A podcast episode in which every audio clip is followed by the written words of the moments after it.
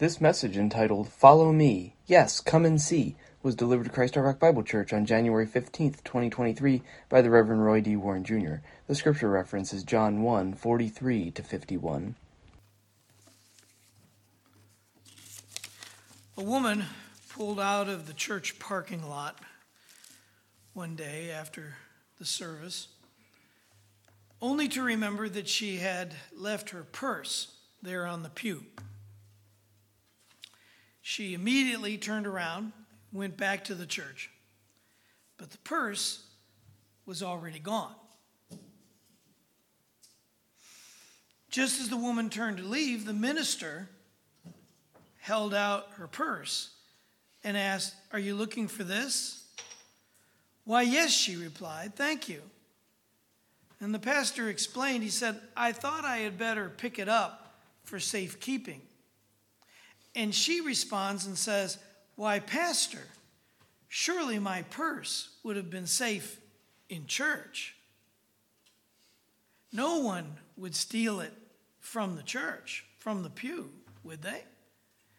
No, no, said the minister. I don't believe anyone would actually steal it, but we do have some people who, uh,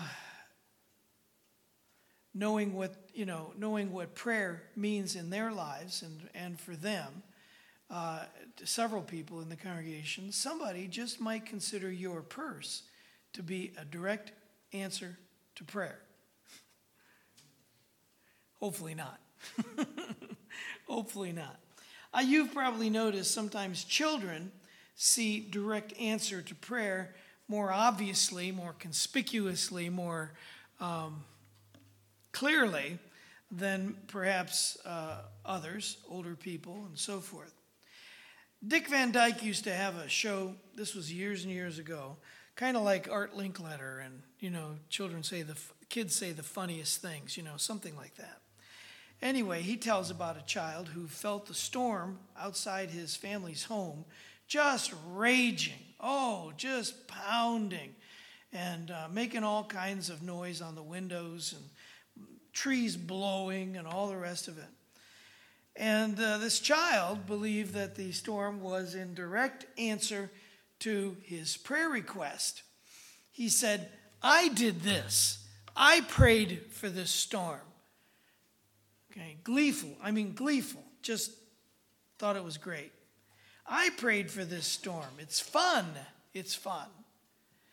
But as the storm persisted, the fun kind of ran out.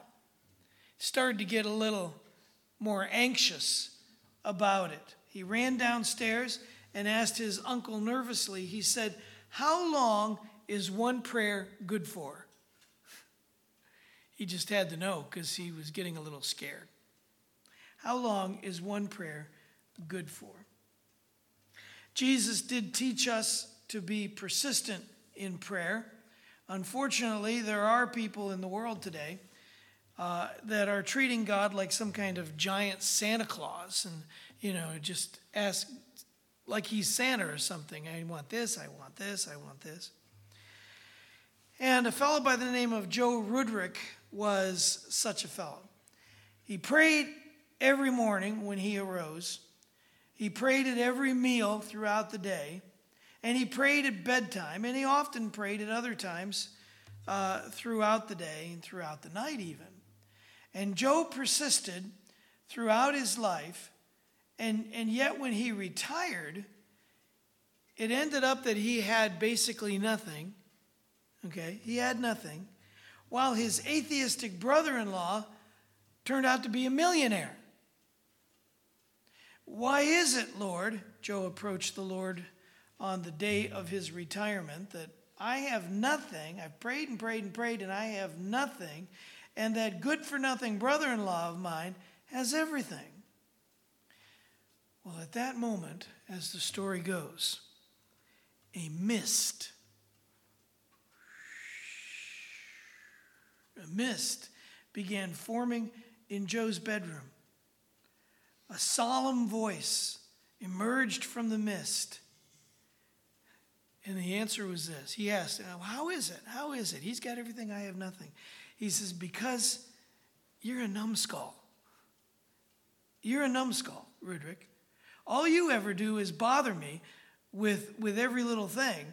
And your brother in law, he's been working his tail off, gathering up all this stuff throughout life, and thereby looking like he's got it made in the shade.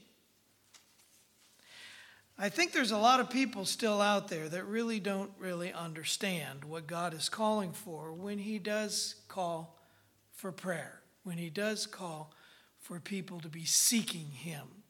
It's not seeking stuff, and that's where He went wrong, okay? It's seeking Jesus, it's seeking Him, it's loving God, it's being um, committed to what God is calling for. Okay? Follow me. Yes, and in that following, you will come and see. You will come and see. It's not a matter of gathering up stuff. It's not a matter of getting, you know, 18 things today and 21 things tomorrow and, and so forth and so on. Remember the one child in this series of illustrations? He, he wanted to know how long does one prayer last? And that's a pretty good question. Indeed, how long? It turns out that Jesus' ministry was just getting off the ground, so to speak. Jesus was baptized, and the first disciples were on board, namely Peter and Andrew. And then you know from one gospel account that immediately he runs into James and John, so that makes four. But James and John aren't mentioned here in John's gospel. Um, in, in that way uh, as, as it is elsewhere, okay? But there are two others that are mentioned here very clearly. A fellow by the name of Nathaniel and another one by the name of Philip. And I want to suggest to you that actually the whole thing was rather orderly and precise. Okay?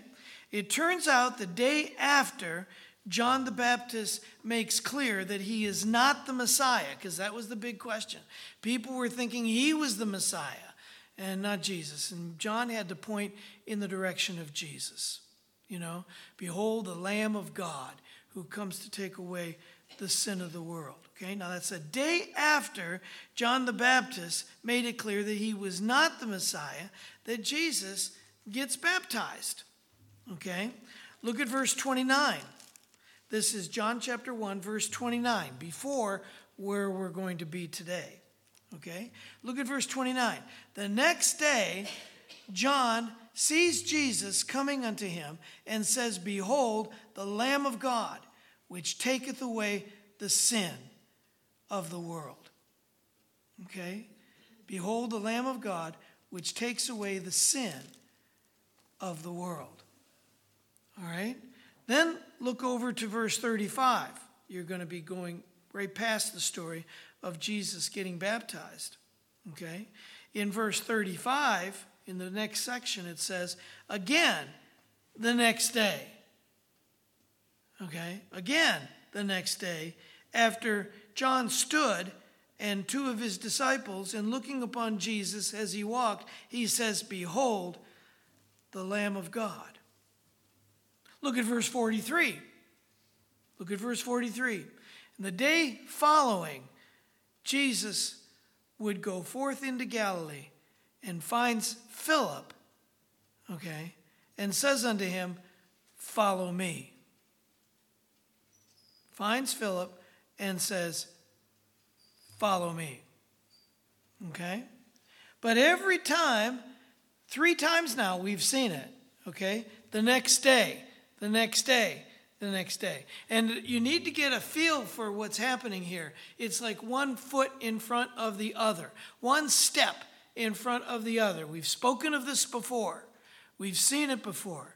You know, take this step, then this step, then this step. You continue and you and you're on your journey. Remember? That's what the whole thing about Christmas was all about. That's the whole thing about moving from Christmas into Epiphany is really all about.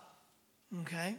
Now, at the end of this, which is in 43, 44, we find these two new people we hadn't heard about before Philip and a fellow by the name of Nathaniel.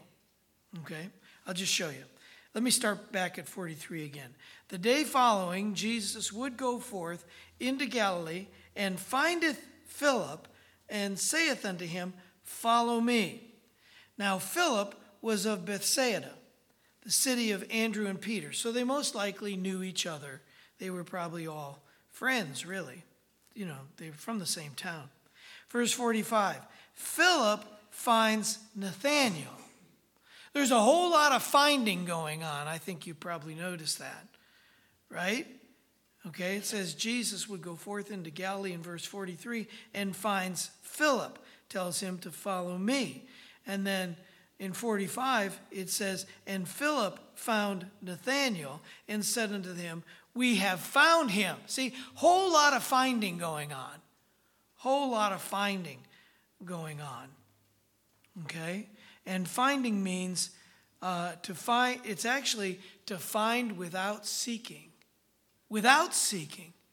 Just to go out and find. Okay, so there's no real seeking going in going on. He runs into these people, but he knows they need Jesus. Jesus knows first of all that they need him, but then the others will know that too. So follow me. And now Philip was of Bethsaida, city of Andrew and Peter. And Philip findeth Nathanael and said unto him, We have found him, meaning we have found the Messiah. Okay, we have found the Messiah.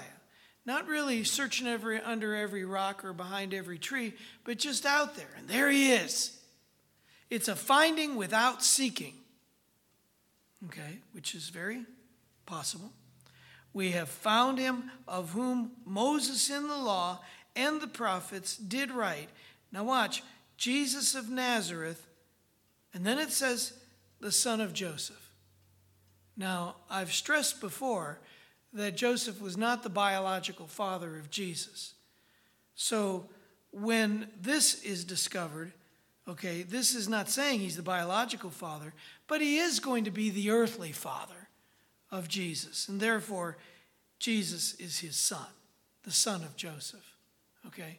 But not technically, and not literally, and not biologically. We already went over all of that several times, so we're not doing it again. But this is one of the few places. There might be one other place that mentions something about him being the son of Joseph. But usually, what it says is the son of Mary, the wife of Joseph. That's usually what it'll tell you. Okay? The Bible's trying to make clear that jo- Joseph is not the biological father, but he is going to be the earthly father. He is going to be the one to raise him up, to take him to, to classes and so forth, and go to the synagogue and go to the church. Joseph is going to be that spiritual leader. Okay? Verse 46 And Nathanael said unto him, as soon as he heard something about that his name was Jesus of Nazareth. He says, and we, we mentioned this before, but we were not at the story. Now we are at the story of this happening. We mentioned this, but now we're there. Okay? Can there any good thing come out of Nazareth? Philip saith unto him, Come and see. Amen. Come and see. Follow me. And if you'll follow Jesus, hallelujah, you will come and see. Amen? Come and see. See means to see with perception. So you may have gone out and found him without hunting and searching for him, but when you find him, you see. Does everybody get that? I think, I think that's an important distinction, an important point. Philip says unto him, Come and see. He is not going to try to, you know, prove to Nathanael who this Jesus is, that he's the Messiah. He's not going to try to, you know, uh, somehow get him to understand it. He's just, you, you come and see. You come and see for yourself, and you will see. Okay? And it's a perceptive seeing. It's not just eyeball seeing, it's heart seeing. I think it's interesting how these two things uh, go together. There's a finding that isn't trying to go out there and find a certain person. You run into him, you find him, but once you find him and you follow, because he said, Follow me, right? That's when you perceptively see. I hope you're getting that because I think it's important. Okay? I do. I think it's important. Those two things have got to come together, and that's why we got it right here. Follow me. Yes, come and see. Okay, there's a lot of finding going on, and it's not by happenstance. I mean, it's not by seeking, but they're, they're out there and they're, they're in their minds and in their hearts. They, they want to know what to do with their lives, they want to know who to follow. Okay? So it's not just by happenstance, but there is a, a, a looking to find something and to follow something. Okay? Follow me, and you will come and see. Okay? Let me show you something, and this is where we ran into this before. Mark your place in John, but go back to Matthew, please. Okay, go back to Matthew. And uh, it's in the. Uh,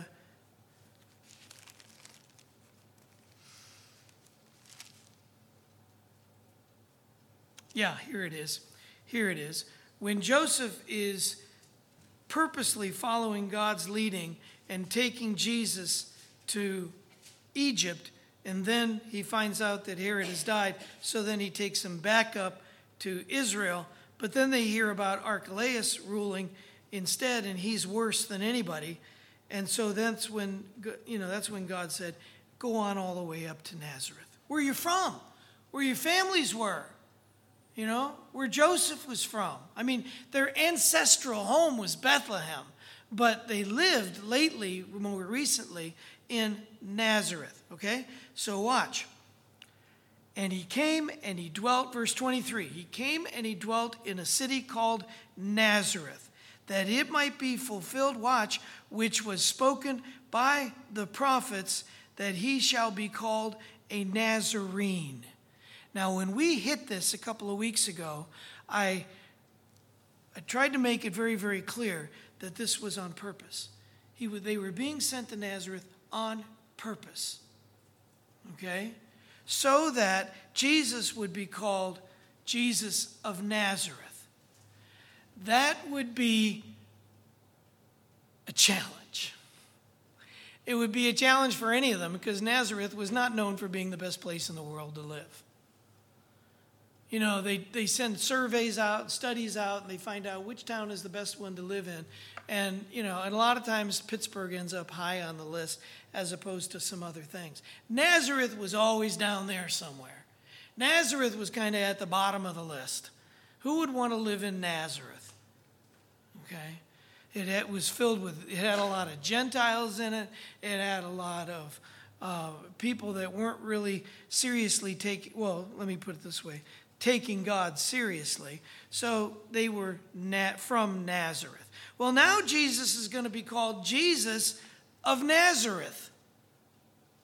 He would have to contend with that. He would have to deal with it. He would have to know that originally he was from Bethlehem. I mean, he was born in Bethlehem, but now he's just being raised in Nazareth. He knew this would be a negative statement for people, and he would have to live a life that was going to get people beyond this problem. Do you see what I'm saying? He shall be called a Nazarene, an inhabitant of Nazareth. Okay? And that was not seen as a positive thing. That was not seen as good. And Jesus would have to contend with that. There would be a, in a sense, there would be a level of suffering with that. He's, he's got to somehow get people to understand that he is the Messiah. But you see, if he's from Nazareth, then he can't be the Messiah. Okay? Because There's no prophet. They, they told him this. There's no prophet that comes from Galilee. Do you see it? He's now, Jesus has now got something he's got to contend with throughout his whole ministry. And God put it there. That's the amazing thing. God put it there. All right? This would be a hard thing to deal with. This would be a hard thing to come to terms with. There would be a measure of suffering. He would constantly be bucking this Nazareth thing. People would think that's where he's from, so he can't be a prophet. He can't be the Messiah. Okay? Because there's no prophet that comes from Nazareth, as far as the religious leaders were concerned. Praise the Lord. I hope you see what I'm saying here because I think this is crucial. I really do. I think this is crucial. There would be a measure of suffering in this for Jesus, and God's the one who placed him in that position. God's the one who made him go to Nazareth or told Joseph to go to Nazareth, raise him up from Nazareth, and thereby be Jesus of Nazareth. And this would be a negative thing. This would make life harder for Jesus. It would make life harder for his ministry, for his trying to share with people who he is, because there can be no prophet that comes from Nazareth. I hope you get that. I hope you see it. This, God set this hard, difficult thing in front of Jesus, his own son. His own son. God set it up so he'd have a difficulty with this. What would that cause him to do? It would cause him to rely on the Father. More and more on the Father. Everybody got that? You see it? Okay. All right. God's outlook on suffering is obviously different than our own. We just basically have the idea I don't want it. I don't want any suffering. Keep it away from me, you know, and so forth. And uh, in God, a lot of times, will put things right in our lives, right in, in our paths, so that we have to deal with it. And we have some form of difficulty or suffering or whatever.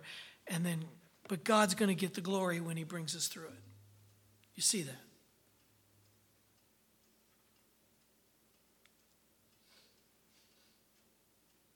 Amen? Amen. All right, I think it's crucial. I think it's important. We got to grab these things when we see them. He sees not just the instance of suffering, God that is, but he also sees the end result of the suffering. And that's what he's doing when he puts this thing in front of Jesus and causes, causes him to be called a Nazarene. There's going to be people that don't want him because he's from Nazareth. But God did that on purpose. All right. So it's not just the pain involved in the suffering, but there's also the refinement that's going to take place in any uh, place of suffering. And that's certain, no doubt. Someone has said that the perspective of eternity, in the perspective of eternity, the worst suffering this life could hold would be like one night in a bad hotel. I mean, that's how insignificant even the suffering of a lifetime can look to us if we see God in it, if we see that God had a purpose and a plan for us to make it through that thing. It's no worse than one lousy night in a bad motel. All right? And I think that's true. I think that's true. Because if we get all bogged down in, well, I had this problem and I had that problem and I had this suffering and that suffering and wait, wait, wait, wait, wait, you're not going to see God. You're not going to see Him for who He really is because He wants us to learn something from the places of suffering that He gives us. Even though God's view of suffering is certainly higher and longer than ours, He is always there to comfort us in the midst of the pain. Let me illustrate. Okay? Let me illustrate. One of the most encouraging things about suffering is to see how God uses it, not only in our lives, but He ends up using our suffering in other people's lives. Okay? There's a church, got two people in it. Well, they got more than two people, but anyway, there's two people in the church. One was a young child, or teenager, I suppose, at the best. His name was Blaine. Actually, it turns out he was in grade school, but heading towards teenagehood. Okay? And he was going to have to lose his leg. It was going to have to be amputated because he had cancer, bone cancer. And it was going to be amputated just below the knee. Shortly after Blaine's surgery, Ted, a high school teacher, was involved in a four wheeler accident that left him paralyzed from the waist down. While Ted was working hard in rehab, he received this letter from Blaine. Now, that's the boy who was going to lose the, the leg. Okay?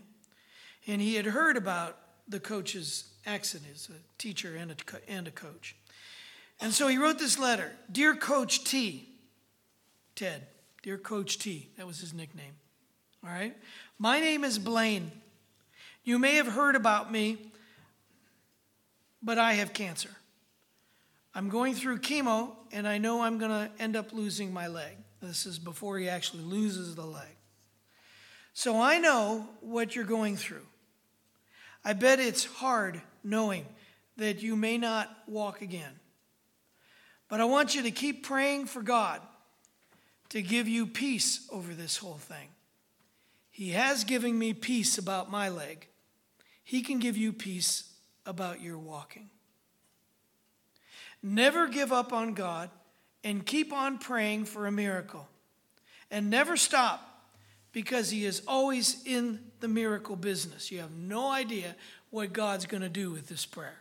You have no idea what God can do with this prayer. Remember, I'm praying for you, Blaine said. And then he signed it, Love Blaine, Blaine H. And then he put a PS down towards the bottom postscript. P.S. For I know the plans that I have for you, declares the Lord plans to prosper you and not to harm you, plans to give you a hope and a future. And then, when he got done sharing that scripture in his note, okay, he had a, an afterthought, okay? And down at the very bottom of the page, he scribbled this Remember, God always has the best plans for you. God always has the best plans for you.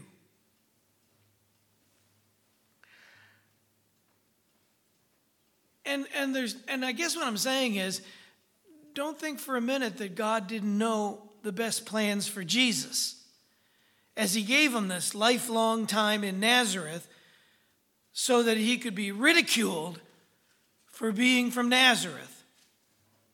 God did that. God did that. He didn't, you know, he's not always about making life free sailing. You know, he's not always about making it just happy, happy, happy, hunky dory, just keep pushing along. He would need to be confronted about his birth, and Jesus would be. Oh, they got after him. They, you know, they got after him.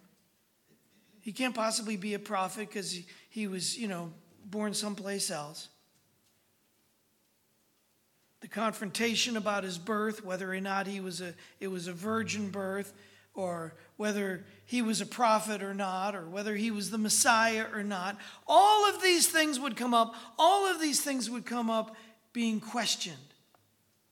And you would think that God would just let Jesus kind of free sail through this whole thing and, and, and not have to be confronted on all this stuff. Jesus would be everything God would call him to be, everything necessary for salvation.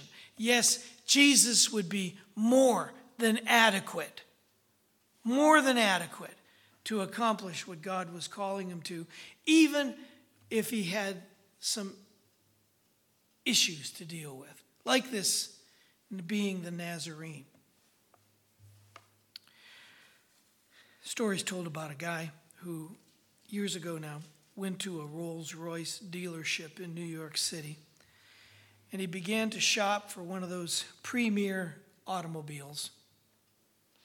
He had a, a lot of questions about it, of course, and his very enthusiastic and well informed salesperson uh, answered them with ease, just right through. What's your question? What's your question? He had almost exhausted his line of questioning, and all of a sudden he decided, he did decide to purchase the car. He decided to purchase it. When he had a final thought, though, what's the horsepower of this car? What's the horsepower of this engine? So he asked, and the salesman said, Well, you know, I don't think I've ever been asked that. Let's check with the manager. So they ran over to the manager, but the manager had never been asked that question before, and he didn't know the exact horsepower. So they consulted the literature, you know, the books, and, you know, the sales things and so forth. And they looked it through, looked it through, page after page, looked, trying to look it up, consulted the literature but they were unable to find a precise number. Couldn't find a precise number, horsepower. So, not wanting to lose a rather lucrative sale, the sales manager placed a call to the manufacturing plant where he was connected to one of the key engineers on the assembly line building that car. And he said, I've got a customer here at the showroom, and he's ready to buy. But first, he wants to know the horsepower of this particular model number. Can you help me with this? We tried looking it up. We tried asking. We don't. We don't know what it is. Well, there was a slight pause before the engineer answered the dealership manager's question with a single word adequate. Adequate. Oh, I'm sure he probably still wanted to know, you know, was it 416 or 503 or whatever it might have been? What's the horsepower? Adequate. The Apostle Paul was definitely a high powered, top of the line evangelist.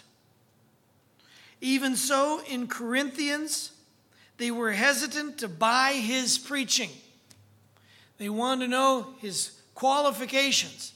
They wanted to know the horsepower. They wanted to know specifically. And so they were hesitant to buy his preaching, to buy his teaching without a healthy dose of skepticism. They questioned his motives. They questioned his abilities, they questioned his credentials, and Paul finally told them that they themselves, they themselves were his letter of commendation. They, them. And that his adequacy came from a very impeccable source, namely God namely God. Not only was this thing a done deal, but this deal was done. When your abilities, when your motives, when your credentials as a believer, that is what God has instilled in you through Jesus Christ, because you are Christ's. You belong to Christ. Okay? Praise God. When that's all called into question, don't panic. Okay? Your life is going to be able to defend you. I mean, if indeed you're in that position, your life will be able to defend you, and the Savior Himself has already made you more than adequate. More than adequate for whatever task He assigns. Glory to God. Praise God. And I think the rest of the story actually tells the story. All right? I want you to turn, if you're not there, go ahead and get there. I want you to go to uh, John chapter 1. Okay, because we were back in Matthew last, but now turn to John 1. Okay? And we'll start with verse 43, even though we already saw this part. But we got to see the rest of the story. You ready? Verse 43 The day following, Jesus would go forth into Galilee. Finding Philip, he said unto him, Follow me. Now, Philip was of Bethsaida, the city of Andrew and Peter. And Philip findeth Nathanael and said unto him, We have found him.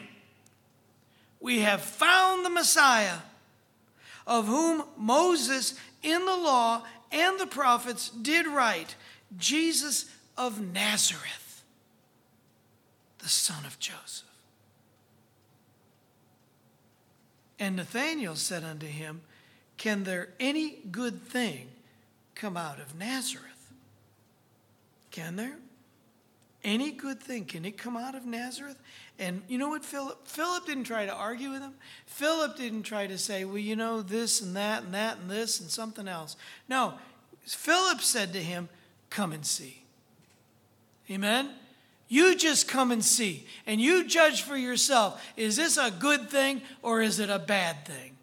This Jesus. Okay? So Jesus saw Nathanael coming to him. Now, watch.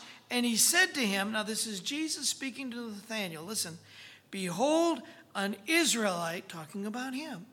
Behold, an Israelite indeed, in whom is no guile is no guile. Okay? Guile is the Greek word doulo. Literally means it means to bait, it means to lead on, it means, you know, guile is to be fraudulent, to be deceitful, to be adulterated. The opposite, by the way, of guile is truth. This is a false. This is not, I'll put it this way, this is not a false guy. He may be from Nazareth, but this is no false guy. Okay? In whom is no guile. That's what Jesus is saying about Nathanael. There's nothing false. And Nathanael, watch this, verse 48 Nathanael said unto him, Whence knowest thou me? So now Nathanael said, How do you know me? You know, you don't think there's anything false in me, but how do you know me? And Jesus answered and said unto him, Watch, before that Philip called thee, before he even called you, when you were under the fig tree, I saw you. What's the fig tree? The fig tree is where they went to have their prayer closet. This is where they went to pray to sit under a fig tree. A lot of people would literally plant a fig tree over in the backyard, maybe over in the middle of the yard or corner or whatever, and they would go over and sit there. Okay, under the fig tree. When you were under the fig tree, I saw you. Now watch, verse 49. Nathanael answered and said unto him, Rabbi, Rabbi, thou art the Son of God. Did you notice? He's no longer referred to as the son of Joseph. He's the son of God. Amen. Now watch. Thou art the king of Israel. This is a lot to know about some Nazarene. This is a lot to know. Rabbi, thou art the Son of God, and thou art the King of Israel. Now, watch verse 50. Jesus answered and said unto him, Because I said unto thee, I saw thee under the fig tree, believest thou? In other words, do you really believe who I am because I just I saw you under the fig tree? I mean, is that your is that what you're saying? And that's when Jesus said, You're going to see greater things than these you'll see greater things than these. Okay, let me put it this way. Why did Jesus, why was Jesus able to see him under the fig, fig tree? Because under the fig tree, he was in prayer. And who's receiving the prayer? God. And who's the Son of God? Him. Amen? So Jesus has heard the prayer. Jesus even knows what this guy was praying about. Okay? But now he tells him, You think that's something. you think that's amazing. You're going to see greater things than these. And that's when he said to him, Verily, verily, I say unto you, hereafter ye shall see heaven open and the angels of God ascending and descending upon the Son of Man.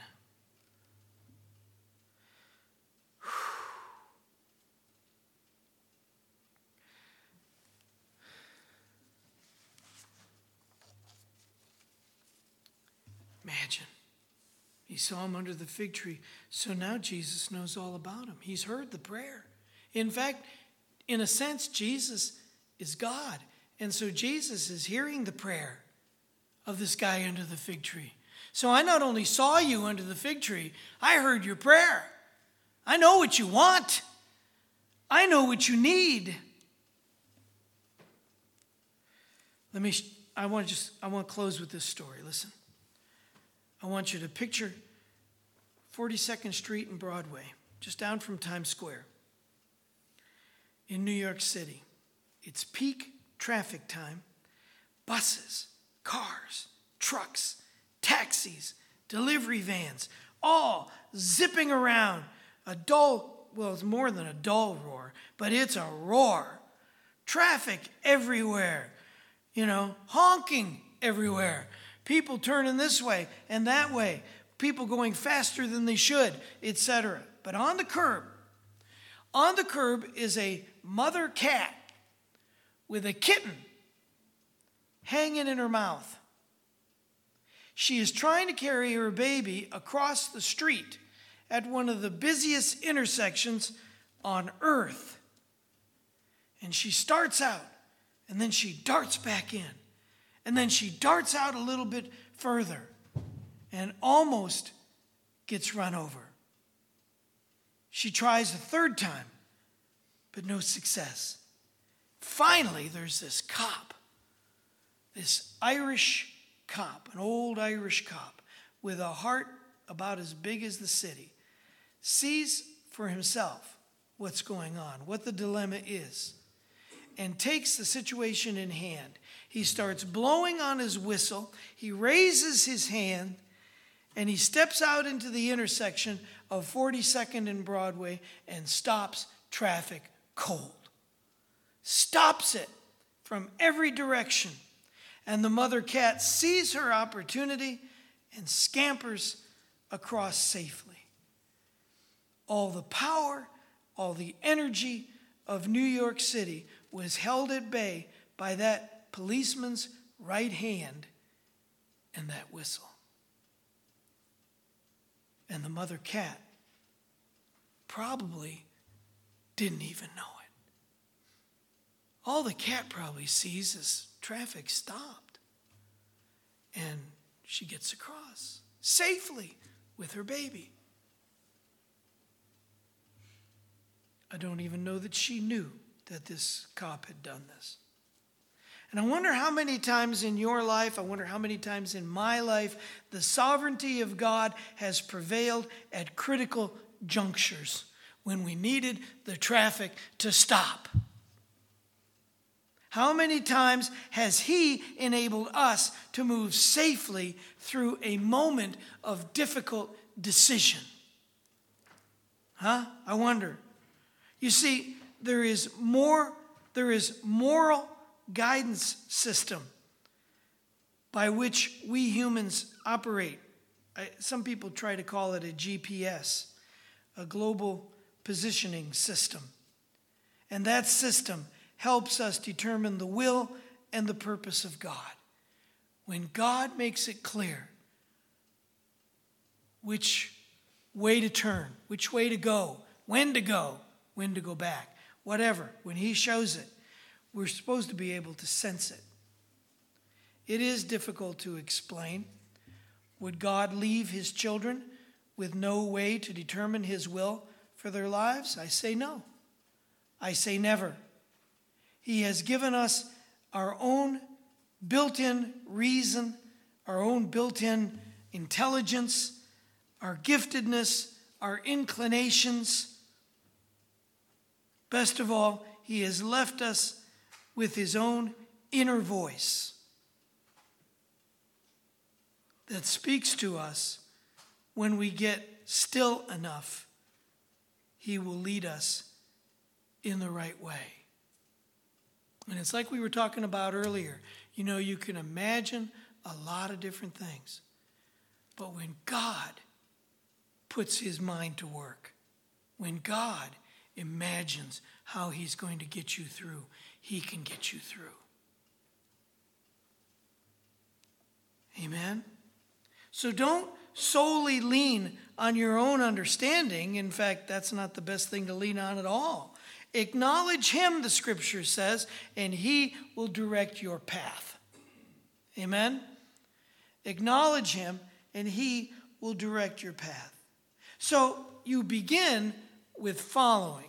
That's what he said at first, okay? He finds Philip, and that's when he said to Philip, he said, Follow me. Amen? So you begin with following him, and then you will be able to come and see what that's going to mean in your life, what that's going to mean for the next step and the next step and the next step, all the way through the intersection safely. The fact of the matter is, and the point is, that he is quite conspicuous. So we've got to zero in on what he's speaking and what he's trying to say and just turn to what he has to say right here for right now. Amen? Because he's calling us to go his direction. Amen? His direction. Praise the Lord. He is pretty conspicuous.